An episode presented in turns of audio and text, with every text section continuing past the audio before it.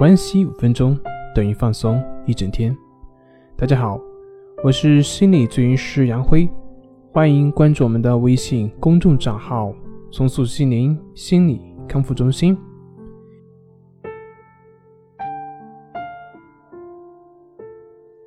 今天要分享的作品是：当你感到焦虑、抑郁、烦躁不安、忧心忡忡的时候，你该怎么办呢？当你感到焦虑、抑郁、感到烦躁不安的时候，你会怎么办呢？你会去试图去解决它？你会尝试去用各种办法去消除它吗？正如我们前面所讲的，我们通过在大脑里面不断的去思维，去想办法去压制它。但是你会发现，你尝试的办法越多，你感觉就会越混乱。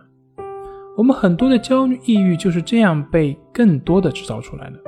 因为我们的这些焦虑、抑郁情绪，它是无法通过你的思考去解决掉，思考只会让你陷入到更多的混乱。因为思考本身，它就是一种焦虑的表现。那我们有什么办法去解决这个焦虑、抑郁的情绪吗？有什么办法可以不通过思考来解决呢？我们先听一个故事。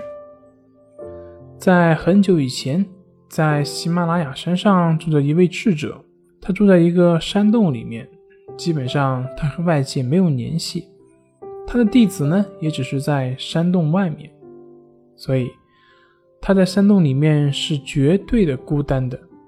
但是这位智者，无论是在白天还是在晚上，他总是会叫自己的名字，然后回答自己：“是的，我在这。”每天都会这样叫自己的名字，然后自己回答自己：“是的，我在这。”尽管在这个山洞里面只有他一个人，他那些在外面的弟子很奇怪，为什么老师在山洞里面总是自言自语呢？自己叫自己的名字呢？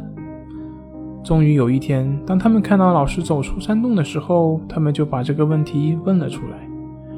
老师回答说：“是的。”这样做的目的是为了保持警惕。每当我的头脑里面的灰尘在那里唠唠叨叨的时候，我就必须通过这样能够让自己保持警觉。我叫自己，然后回答自己，在这个过程中，我那个啰嗦杂乱的思想就会消失，而这个我就能够获得安宁。可是过了几年之后，这位智者就不再叫自己的名字了。也不再回应自己了。如果弟子又问他，他的回答说：“是的，现在我能够一直保持警觉，所以就没有必要了。以前我总是会被焦虑、恐惧、孤独所控制，所以我必须让自己保持警觉。但现在不需要了，因为我就是警觉的。当我们保持警觉之后。”就不会再受到头脑内的灰尘的唠唠叨叨的打扰了。这个智者通过不断的叫自己的名字来让自己保持警觉。那对于我们，难道要每时每刻叫唤自己的名字吗？不用的。大家可以在生活中多去练习抑制法。抑制法的原理与上面讲的这个故事是有类似的，都可以让我们很好的去觉察当下，脱离头脑内的噪音。所谓的头脑内的噪音，也就是我们头脑内的各种杂念、想法、焦虑情绪等等等等。好了，今天就分享到这里，咱们下回再见。